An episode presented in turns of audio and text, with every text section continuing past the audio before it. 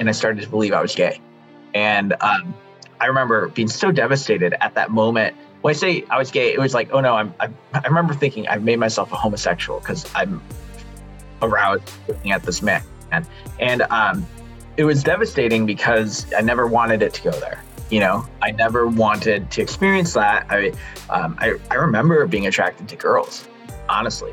So um, that just led to more hiding, more emasculating thoughts about myself. Um, and um, there was another event too, which kind of reinforced the situation, which was one of the kids that really bullied me in the school I was in became a, kid, a kid that I started sexually acting out with. And, um, and this was really interesting because um, he invited me to participate with him sexually and i had developed insecurity about my body but now my body was being accepted by the very kid who wounded me the most in this area Hello and welcome to the Union Podcast. My name is Brian Pugh and I am co founder of the Union Movement. And if you're new to this podcast, this podcast is all about helping people find wholeness in areas of sexuality, identity, and relationships with a biblical, gospel centered, holistic approach. Uh, man, that's a mouthful, but that's what we're all about.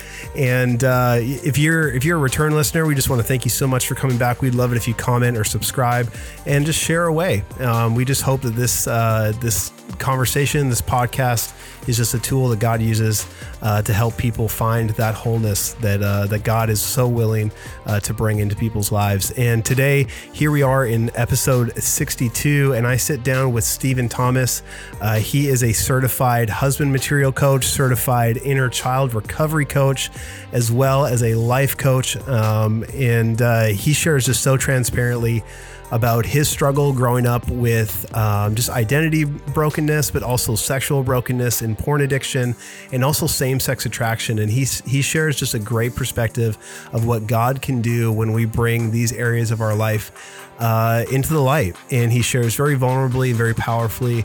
And uh, I, I think if this isn't going to help you specifically, it's definitely going to help somebody that you know, um, as so many of us are dealing with um, a variety of different uh, sexual brokenness. Um, and uh, and I think when we allow the light of God's love and His truth uh, to those areas, we can find wholeness and we can find healing in, the, in those areas. So I encourage you, uh, comment, subscribe, and share this podcast. Get it before a bunch of people. We know it's going to be an encouraging one. Uh, so here I am sitting down with Stephen Thomas. I hope you enjoy. All right, everyone. Welcome to the Union Podcast. I am here with the one, the only Stephen Thomas. Thanks so much for being on the podcast today. Thanks for having me, Brian. Yeah, it's an honor to have you here. Now, tell us a little bit about where you hail from, where you are right now. I think you're you're over on the East Coast, right? I am. I live in Greenville, South Carolina. Um, I'm originally from the Chicagoland area, but my wife and I and our three kids picked up and moved uh, wow. late last summer, just following what we believe God was telling us to do and we're so loving good. it here. Yeah, I can tell because even how you said Chicago is just like it's definitely got the got a special way, special way of saying it. So that's awesome, man. Uh, how long have you been married? We've been married for 13 years today, actually. Dude, congratulations! Happy yeah. anniversary, man. That's Thank awesome. You. It's awesome. You said you had three kids. That's correct. 10, Dude. 8, and uh, 19 months. Uh, girl and two boys, and uh, they are incredible people. Oh, I love it, man. I love it. That's so good. Well, we're having you on here today. Uh, you do some amazing work through your consulting organization. I'd love to hear, um, and I think our listeners would love to hear more about that, the work that you do, and just why it's so important to you. Yeah. So um, I'm a life consultant, and what this what that means it's sort of a hybrid of uh, coaching and counseling. So you know coaching looks forward counseling looks backwards. Um, i'm coming in saying well let's try to move forward but when we hit a wall in our forward progress it's because of your story from the past. And then we're going to dive backwards and uh, see how your story is actually impacting you today keeping you from seeing the success you want. So um, that's what I do. And my specific focus is helping um, men who are wanting to outgrow whatever unwanted sexual behavior or attraction they're dealing with. Um, and so I help them in that area. And I also help couples uh, repair and heal their marriages. Wow. Well, no, this obviously the work that you do is so connected to your own story. Why why are you so passionate about those areas? Well, yeah, I mean, one, I'm intimately related to it. It's me weaponizing my own story, my own journey, and and passing along like the freedom that I've been experiencing. Um, and also, I mean, I just have a heart because I'm I'm stealing this from I don't know if, if you know who Danny Silk is, but he has a statement. Um, he believes that and I believe that God wants to use whole, healthy families to change the world. So mm-hmm. my goal is to help men get unstuck, uh, healed, and thriving, and for them to learn how to emotionally connect and relate to their wives to see healthy marriages, so that they can pass that health on to their children. So, um, you know, I grew up a Christian, and you see this thing where you know maybe a move of God is happening or something, and then you see the next generation become atheists. And it's I, I believe it's about you know the brokenness in our soul that has not been getting dealt with, and a lot, big fruit of that has been um, porn addiction, sexual addiction. I mean, 70% at least of Christian men wrestle with this on the regular. Um, so that's the vision is to help men get us unstuck, marriages whole so that they can pass on thriving, connected relationship to their children and see it, uh, see that become the cycle. I love it. I love it, man. That's so that's so good. Now, we were talking a little bit about your story um, when we connected, you know, a few weeks back, in this area of porn addiction, this area of just kind of being stuck in um, in, in habits and patterns in your life, coping with pain, coping with a bunch of different things, uh, was very much your reality. Can you share uh, with us just a little bit of your story when it comes to those dynamics? Yeah, so um, I grew up in a Christian family, but was exposed to pornography at age seven. Um, I was already pretty sexually aware even before then. Um, so when it was offered to me, I said yes. And that sexual awareness came from two parents that um, were, you know, you know, strong in the faith, but they struggled in their own ways with how to relate to one another, doing conflict well in their own marriage. And um, there were some issues with you know, disagreement over finances. My mom went back to work, and that set me up where I had access to TV, uh, unparented, and that exposed me to sexual ideas and concepts. So I just remember at a really young age believing I was a pervert, and um, because I knew it was wrong. I knew like sex was for marriage. I knew that much. Um, but yeah, so I was exposed at a really young age. Um, and uh, the way I saw it, I think is important too, because I find a lot of guys can relate to the story, which was, um, like I said, through television. Um, we had a cable box, and back then, this was the '90s. You know, you'd have scrambled porn, and but the sound was unedited. Like you could hear the sex, and you could see you could see the bodies you could see things if you paid attention and um, children are curious right so uh, just had exposure to porn through that um, and though when I say I was exposed to porn at age seven, that was my first unscrambled porn exposure. Um, so, you know, I carried lots of shame and I wanted to hide because I felt like my seven year old brain was saying to myself, oh my gosh, this is like the second worst sin. Uh, murder's got to be number one and this has got to be number two. Like that was a seven year old brain processing it and feeling really horrible about himself. And um, yeah, and there was a lot of things to escape looking back now that I didn't realize. Um, I'm the youngest of four kids. We grew up in a very like sports centric family, and um, there wasn't really space created for me to thrive in that environment. Being the youngest, so it was like everyone's playing. Yet since I'm youngest, I you don't perform as well. And again, where some things are unparented or just there's unawareness, it would always be like a losing experience for me. And it made me not want to relate to people. So I just learned to kind of grow up and feel good with television and and even food. Uh, to be honest, um, I, I, became overweight, and um, yeah, I just wrestled with feeling like I was less masculine or less, you know, capable as uh, as a as a guy, just because I couldn't keep up in sports and things like that. Wow. Well, so how long did like how long did it take from that point from your first exposure to like where this was like a continual pattern where you are seeking out and even like would be classified as as an addiction where you're escaping into you know pornographic use yeah to be honest i don't know the exact date of when like the line was crossed of this is addictive but i'll i was highly I, i've always kind of shared or told the story as if I was kind of addicted immediately because I felt the shame and knew I liked it and would keep going back to feel good. And then, you know, there's just this cycle. So, um, yeah, so at some point pretty early on, it did become like at least a, a bad habit that I was stuck in. Um, you know, I guess even in clinical world, people have different ideas whether to call it addiction. I believe I was addicted. Uh, I could not stop for the life of me. Um. Well, I think this is a lot of things that you know, I think in the conversation that people forget is how um, just I think we were talking about this before, like how your brain is so wired for some certain things, right? Like even designed by God for for intimacy and for connection, even through sexual experience. And so, like God's always designed it that you know our sexual experience would be within that covenant of marriage, and we would be bound, we'd be bound towards our, uh, we'd be binded like relationally and and even like the chemical binding that goes on in the brain like it's it's really amazing but like that it would be a deeper level of intimacy with our with our spouse, with our husband or our wife, right? Depending, obviously, uh, woman or male, right? But um, but then this is where the damage of porn use can switch over and now you're binding towards a substance that can actually give you that intimacy and so you're continually running and running back do you did you see that going on in your life or yeah absolutely um, you know i was going back uh, for another feel good hit, yeah, I was feeling lonely. I was feeling um, shamed. You know, it wasn't providing, you know, the intimacy that sex was designed for, definitely. And um, so, yeah, I could just agree and say yes. yeah.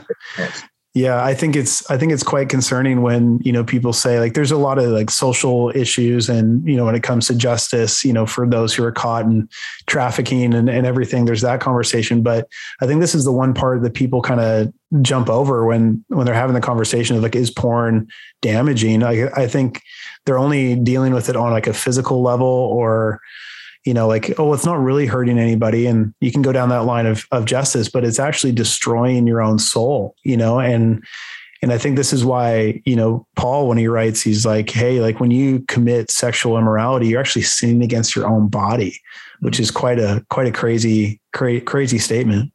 Yeah.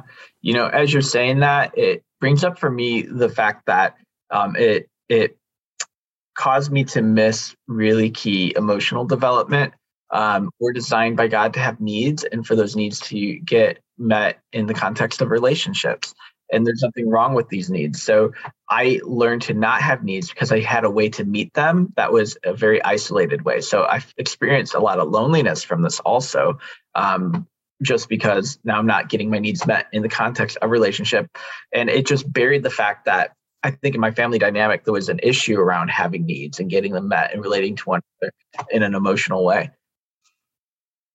Well, and I I know too as we you know we talked previously, and even as we're jumping in, like June is is Pride Month, and tell us a little bit about how exposure to porn and you know whether you want to call it compulsive behavior or addiction or whatever to to porn actually led to um, SSA or same sex attraction in in your story.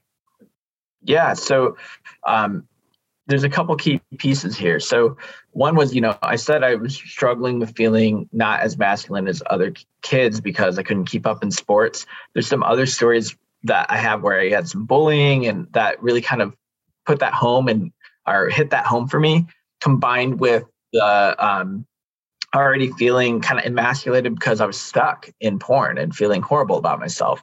Um, and then the other piece is, you know, kids are curious and on these porn channels I was describing to you, um, something that they often did is they wouldn't really show the male parts. Um, they would try to avoid that.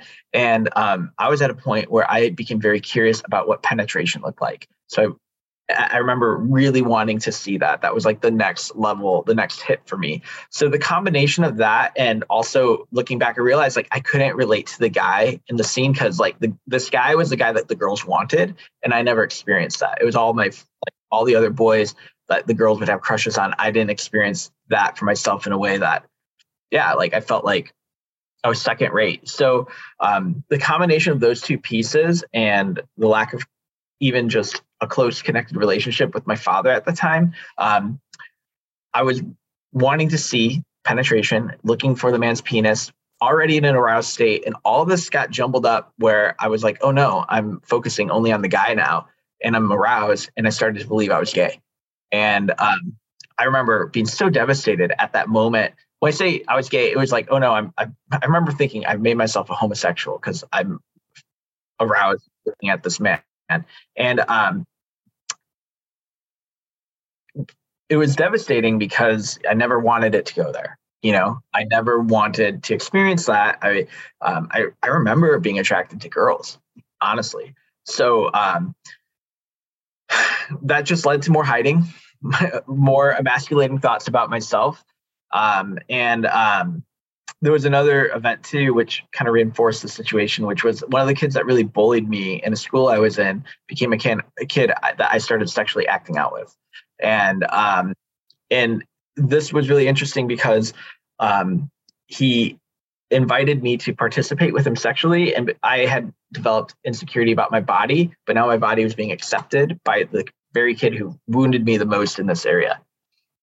And um, yeah so that that started happening and um, just more hiding um, and the whole all, all, the porn all of it just kept increasing is the best way. And i, I wasn't willing to open up about it because i was scared. Um, this is the bottom line. Yeah. And you think as a, you know, as a young man, like, you know, dealing with these issues, like these are things that just should never have been on the radar of a young person. You know what I mean? And now you're having to, to deal with this and process through this, especially if there aren't strong, you know, like uh, hier- hierarchical relationships in your life. Like, you know, you can't talk to your parents about it yet. Now you're being bullied, yet you're being accepted. Like it's just kind of this perfect storm. Yeah. Um, what was it that then you know like i'm sure i'm sure this is kind of like the early years of your teenage or, or like when when was this exactly yeah going on? about 13 years old. Yeah wow so some pretty formative years of your life. Now like what do you say you know maybe this is a bigger question uh, but like what do you say to those who like would kind of in the in the conversation around same-sex attraction homosexuality and could even go into transgenderism but like would kind of say like oh no they're not they're not it's not like it's not nature or it's not nurture it's nature. What would you say to that to that conversation or to that topic? I mean i've yet to i've had plenty of people i work with who share their stories of same-sex attraction and just as someone who's walked through it um, i was pretty aware that i ha- hated myself which is an issue of nurture not nature. Um, i and I've yet to find the guy who like loved their expression of masculinity. Like I was the it guy all the girls wanted, yet here I am struggling being attracted to boys, you know, as a teenager. I, have yet to hear that story. Um, so uh, what I think happens is that, um, like I said, there's this issue of self-loathing that's at play. And sometimes what we do to make ourselves be able to cope with that is sort of change like our goals. Like you might hear this when you work with a guy who's wanting to escape, you know, or leave behind use of porn. So like before it's like no porn, no masturbation or whatever, no fantasy. And then maybe they like don't like they start porn, they don't uh, and they start masturbating, but they don't orgasm. And instead of like, while that's a step forward for them, instead of truly facing that like oh i really want to get to a point where i don't even begin that they'll be like well that's fine. I'll camp out here. This is okay behavior. And the issue is that there's a shame problem you know? And um, i always feel sad for people who don't recognize or who i call it moving the goalpost the what i just described to you. I always feel bad for people who do that because that shame is a place jesus wants to come in and heal and it robs ourselves from that experience because we just said no i'm fine. I don't have any problems. Right. We start changing definitions instead of dealing with the actual root of the problem. Exactly. So yeah. pain just we just carry that pain and we mask it as best as we can. Man. So like what was the turning point in your life? So like you're, you know, like you're in the middle of your teenage years. What was that turning point that, you know, you started to experience some freedom and, and healing in your in your life? Yeah. So I mean, there's a couple it was a bumpy road to be honest, but um when I was 16, um, you know, I had a moment where I confessed um, actually to my brother and somebody else. And that really opened up the door, like just allowing that light in, um, opened up like a six month period of sobriety for me. But I was still pretty scared about my story and not understanding. 16 years old, I, I had no clue what was going on. Um, and after about six months, I had a relapse um, with porn, and or it wasn't even porn; it was actually masturbation. Um, and and the shame from that just came back in and I hit again. And and actually, um, porn use developed into embracing um, you know anonymous hookups with guys I'd meet online. Um, this is where I like to sh- share. Like I never embraced like, hey, I'm gay. I never embraced that, even though I told, said at the beginning of my story, oh no, I made myself gay. Like I recognized that I was struggling with same sex attraction, but I knew it was my brokenness, and I knew that um, like I didn't want to actually live that lifestyle. Um, I didn't want to. I, I, was hoping, but I was struggling and, and drowning really. Um, so what happened was, is you know, when I was in college is when I was doing the hookup thing, and um, all along the way, I'd pray for God to help me, you know, deliver me, God, make this go away. And um, what started happening was my parents um, and my brother actually, uh, they started having dreams about me uh, that I was struggling, and they would come to me, and I was I was squirmy. I, was good at lying and hiding, um, but there was a point where it was like I feel like God kind of cornered me. And honestly, I think that was the answer to my prayer. Take this away from me. I feel like God said, Hey, here's an opportunity to stop hiding. Do you want to take it? Oh, that's so good. That's so good. Thank you, God. Man. And I, you know, I kind of against my own will started, you know, they got me in some uh, therapy and, you know, some small groups. And um, and that was when my brother had a dream after I'd been doing that for a couple years. And I used that as an opportunity to try to stop hiding, which was like, I just told him everything that had been going on. As far as he knew, like, he's like, I, as far as I know, you're doing well in this issue, but I had this dream I just want to see. And just told him, because he was the person I confessed to when I was 16. And, um, and then I was like, hey, I'm good now. Relapsed six months later and hid into my early 20s. And, um, and I just told him everything. And, um, you know, the Bible says if we confess our sins, he's faithful and just to forgive us and cleanse us from all unrighteousness. And we know that's true of our spirit man. The Bible also says confess your sins to one another so you can be healed. Um, you know, I think the combination of like living those out on the regular, like, so if you do that, like, if you're not just confessing to God, but to other people, and you do that all the time, that becomes vulnerability. You know, like one confession is not always vulnerable. It's harder to confess the second time when it's like, I feel really needy. I feel really stuck. I feel really small that I'm still here. But to become vulnerable in our pain, which we lived with for years, like that was where um, I began to start to see change. And um, it was in that process that I met, um, like I said, today was my anniversary, but I met um, a woman that I fell in love with. And in that space of meeting her, falling in love with her, and or just realizing, you know, like I'm attracted to her. Um, and people, I'm sure will have questions. So I'll, I'll go back to there in a second. but um, but yeah, um, in that place, vision came into being a father and a husband again. Those were things that I was really devastated that I thought I lost because of struggling with same-sex attraction and not really experiencing attraction to women. And um, yeah, I met her and we uh, became friends, started dating, and we went on. Actually, after our first date, um, I like knew she was the one, and early on in our relationship, um, told her about everything because I knew I'm like I don't want to be blindsiding you like on our wedding night. You know, like you should know what you're getting into and know like you have the option to say, do I want to go on this journey with you or not? So pretty early in our relationship, I was open, and then six weeks into like being an official couple, I used porn one time and um, confessed to her pretty quickly.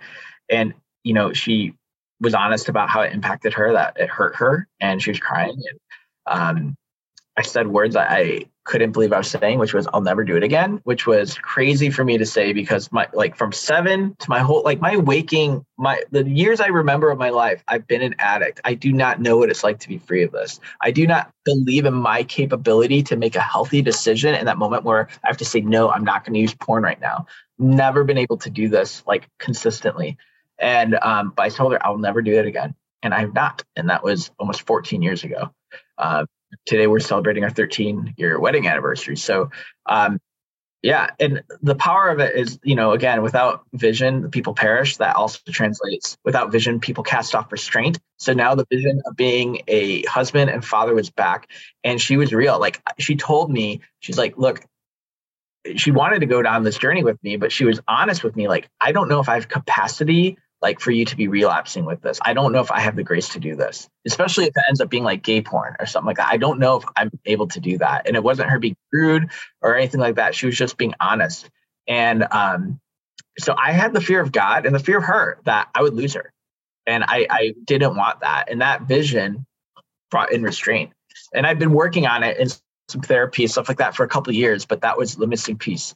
So that was how um like that's how change happened in my life. Um, that's yeah. amazing. Thank you. Thank you so much for sharing that. I, I, th- I find it interesting too that it was that moment when you told her and and because like I've I've shared this with other guys too because well here I'll just the, the moment where you told her and and she began to cry and you saw yeah. those tears and you saw the pain that it caused I've I've often like in talking to other guys say like you need to understand that as a man you're made to be a protector and not a predator you know and that you're made to actually do what's right and not what's easy. Like this is this is what genuine manhood is. It's not about how much you can bench press or you know how big your truck is or how many you know hunting rifles you have or whatever. Yeah.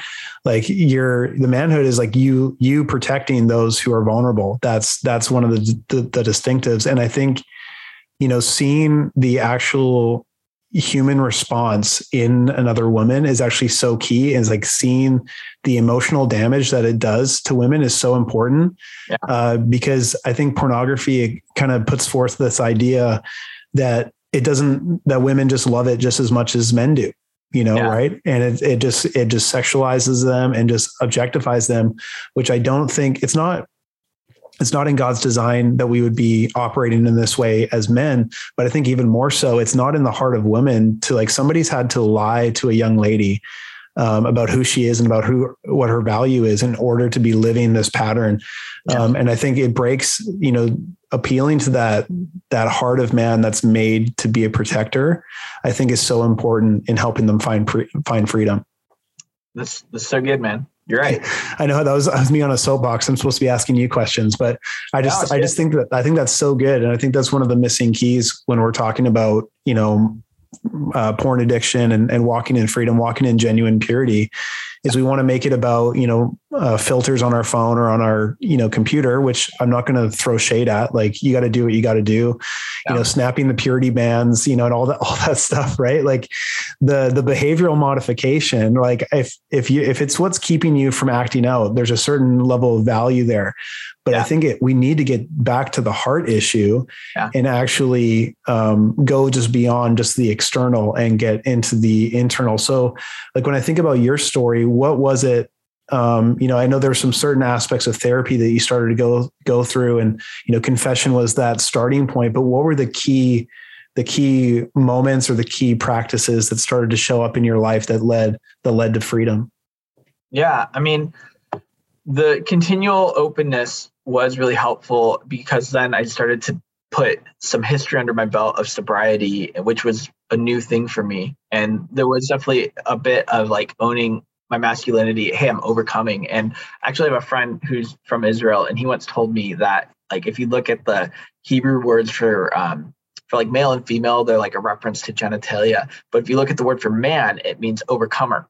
And so that's what God calls us as an overcomer. So it's very emasculating to be stuck, to be an addict, you know? Every guy, there's something where it's robbing us of our masculinity, and um, and recovering that is really powerful. So, um, so there was definitely a piece of like building that history that helped me to take back ownership of all the things I had, you know, hated about myself. Um, Man, I love it. That's so good. Now, like I read a little bit of your story on your website and you talked about your early years of marriage. So obviously like you're walking in freedom in this area, but now you're getting married and, you know, all the problems didn't go away with marriage. Imagine that. yeah, you know, so um this is important because uh a lot of people think sobriety is the end, but um, becoming emotionally healthy is actually what I think the end is, and uh, it's an end without an end. Like to continue to pursue like your own growth, becoming more emotionally healthy and available is what you'll do. And the Bible says again, keep your heart with all diligence. I tell my clients, guess what? There's no end date to that. Um, that's something you will be doing your whole life. So, uh, and if you do it, you will find healing. You will find yourself detaching more and more from the lies you believe about yourself. There are definitely things in my life that I'm not attracted to that used to be, and that's awesome. I love it. And uh, finding more confidence and like you know, as a father, um, you know, God doesn't want to raise. Nobody wants to raise an insecure kid. So I'm like, this is so much better.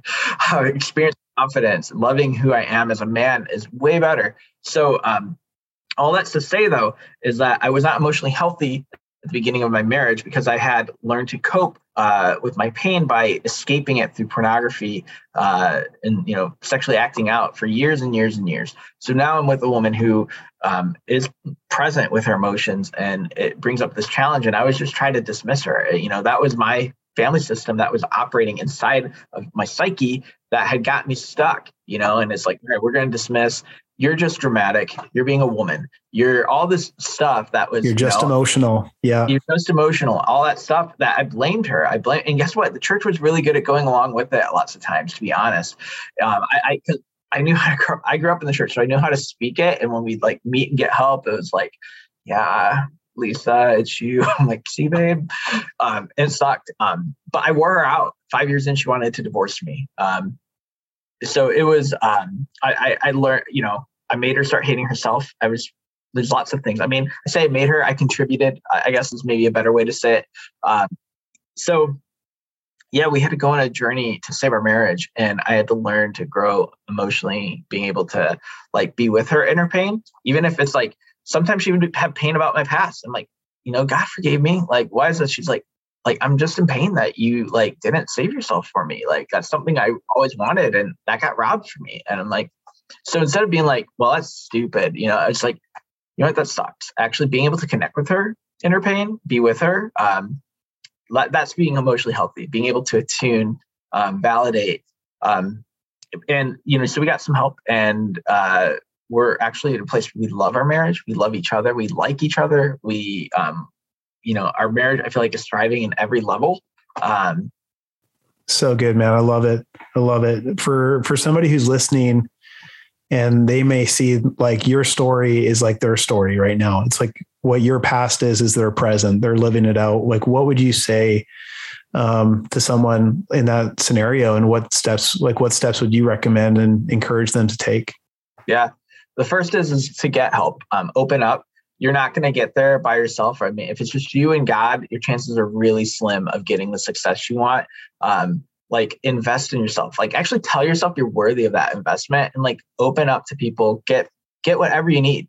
Like like that that needs to become more normal in these days, unfortunately. Um, because you could try, like I said, you could spin your wheels in the mud trying to do this just you and God. And I think so many guys try to do that, and it's kind of unfortunate. But that's the first thing. Um, the second is is like when you find someone to help you or find a program, um, learn your story. So understand that your past is impacting you today, and like even like coming from a background where I've struggled with same sex attraction, like it's it's not just for people who struggled with that. Like you'll realize that whatever unwanted sexual behaviors or attractions you're struggling with, like there is a story behind it that is impacting you You need to understand that so that you know how to respond to your triggers, not just sexual, but all triggers, so you can stay present in the moment, and so that in so that you're not escaping your reality through things like porn, or it could even be social media, food, all all things that I've done. Um, so um, we're talking about like learning trigger management, learning to stay present, and and as you develop your um, your knowledge and understanding of your story, you're going to develop self compassion for that kid in your story that was in pain and didn't know what to do, started struggling with porn, things got out of control, and is struggling with shame over it. And in doing that, uh, learning that self compassion, you'll actually be learning to reflect God's heart to yourself, which will cause you to heal. It's like the woman caught in adultery, like received love. So when uh, he he saw her story, I believe he saw like, no, there's a story here. I'm not going to condemn you. You know, he has compassion. That's what God's heart is for us. So, uh, and honestly, it's important to untie from the unwanted like behaviors and attractions. One reason why I can say things like, "Oh, I don't, um, I'm not attracted to things I was before," is like I know that this kid struggled with his own um, beliefs about his masculinity. You know, and so I also know that if it like a floating thought passes through my mind of um, a same-sex you know attraction or something like that i know to partner with that goes back to this place where i thought all these other guys had something i didn't in the masculinity department and like i'm not participating with that. Confidence is way better. Like i love who i am. So the compassion has opened up. Healing has opened up like anger on it even on behalf of myself and what i didn't get. So i can actually t- like retie to my true identity and disown all the crap. Yeah. Dude, that's so good. That's so powerful, man. Thank you so much for just being bold and you know sharing your story and and you know the help that you're providing today for so many people who I think could could relate with your story. I, I'm you know i think this is going to be powerful. How can people stay in touch with you? How can people you know be a part of the work that you're doing and and even maybe take that journey uh, whether it's with a couple or you know the, within the relationship that they're in or just personally how can they be a part of uh, be part of the work that you're doing and and take that step in their journey? Yeah so um, you can go to facebook.com slash Stephen Thomas Consulting. My name is with a PH where you can follow me there. That's where I post, you know, the the the crazy and wonderful thoughts that go through my mind. Um, and then, um, you know, other than that, I'm offering, I do offer coaching, I individual, um, group context coaching, and then couples coaching. And you can find that at my website, which is stephenthomasconsulting.com. Um, and yeah, like I have such a heart to, again, just be able to equip guys to just own their strength that God has put in them and to heal their marriages. And yeah, that's really awesome. Awesome. Thanks so much, Stephen. Thanks for being on the podcast today and just being so uh, willing to share your story. Um, because I think, you know, you just gave permission to people uh, to own their story and begin to take that step of freedom today, man. So thank you so much. Thank you. Thanks for having me. Thanks for listening to the Union Podcast. If you have any questions or comments, we'd love to hear from you. Please email us at podcast at theunionmovement.com. For more information, please visit our website, theunionmovement.com, or find us on Facebook and Instagram at The Union Movement.